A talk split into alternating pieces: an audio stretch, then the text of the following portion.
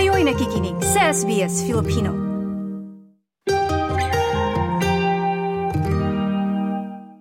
Ang radyo, ang tatay ko ang mahilig. Kaya nakikisabay lang ako. Yun nga, sabi mo, yung gabi ng lagim, yung... Ewan ko ano pa yung is... Si Matarda. yung love letter, ano? Kalimutan ko na yun, oh. Yun lang pala nakikinggan ko. Yun, yun lang nakikinig sa gabi. Pero more on gutom sa TV. Black and white pa nun. Sa Pilipinas pa lang, nakikinig na ng radyo si Patrick Asherda. Taong 1998 naman nang dumating siya sa Australia. Sa mga unang taon dito, naging malaking pagsubok sa kaniyang buhay ang pagsisimula, lalo na at malayo sa pamilya. For the first two years namin dito, two to three years, ang hirap nung naging sitwasyon na ano, kasi nga, for one year, yung misis ko nando sa um, ano Amerika, ako nasa dito tapos anak kong isa nasa Philippines. Ang hirap ng communication.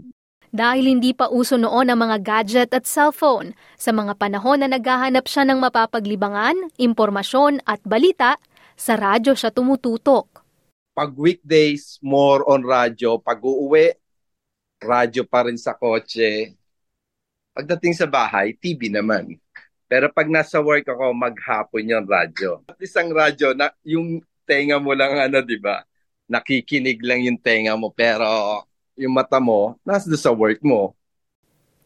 Early 2000s naman nang nadiskubre ni Patrick at asawang si Josephine ang istasyon ng SBS Filipino. Mula noon, walang palya si Patrick at kanilang pamilya sa pagsubaybay sa mga hatid na balita at impormasyon ng programa. Umatid kami ng church, yung, tapos may ano sila, yung fellowship. After siguro mga five years na tayo dito nung, sa Paramata. Nung panahon pa nila, ano eh, nauso sa akin yung SBS eh. Yung panahon pa nila Tita Malulogan, sila Ronald, eh si Maridel, nabutan ko. Una-una si Maridel na yun. ah. Nung may panggabi pa sila ang SBS. Monday tsaka Thursday sila alas 8 ng gabi. Wala pa kaming TFC noon. Kaya pag oras ng SBS, papasok ako sa SBS. Pati sa TV, nanay ko sa umaga, kasi di ba may one hour ang SBS na ano, doon lang kami nakakapakinig ng news na Tagalog.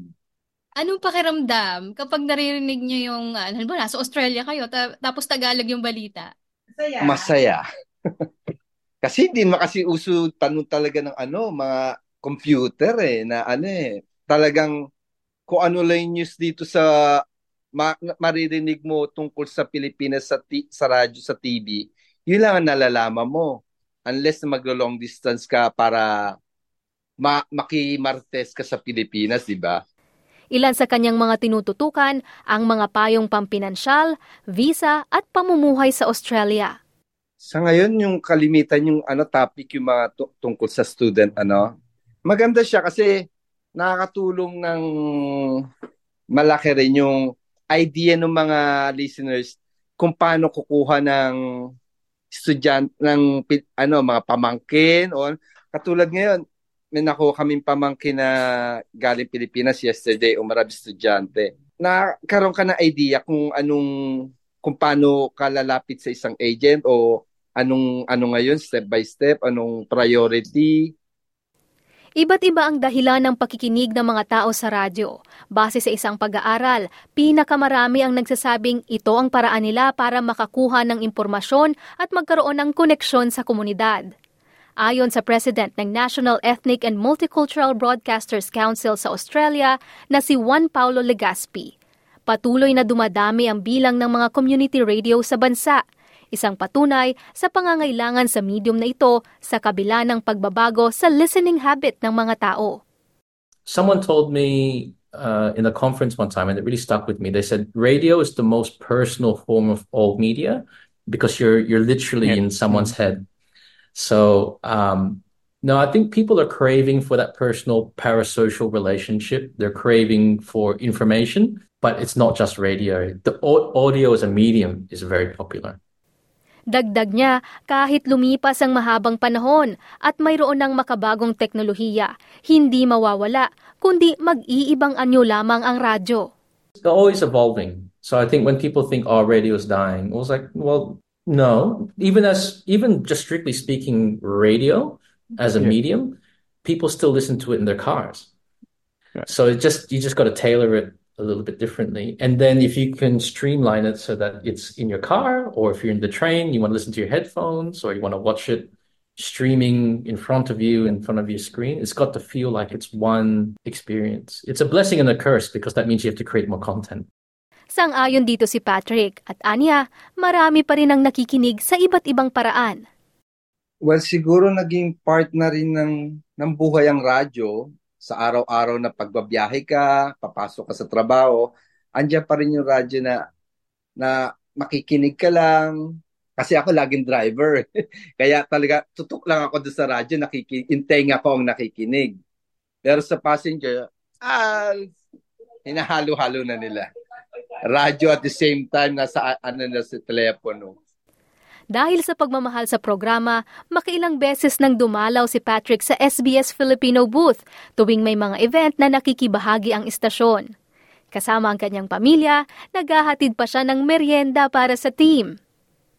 At kahit tanging boses lang ang unang nakilala, itinuturing ng pamilya Acerda na bahagi ng kanilang buhay ang mga tao sa likod ng radyo. Ako thankful talaga ako. Kaya nga pag pag may chance ako na ma-meet kayo eh, iminimit ko kayo eh.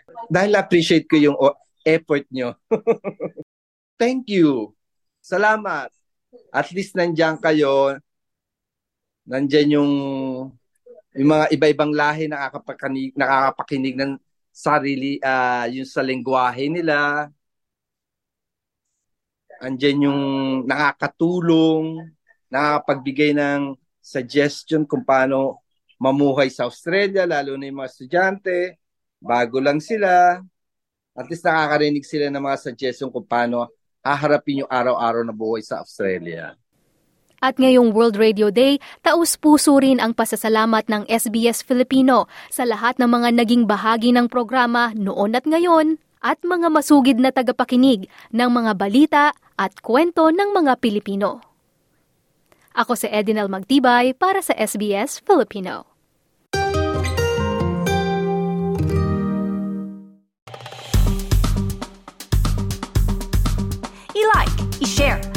Mag-comment, sundan ang SBS Filipino sa Facebook.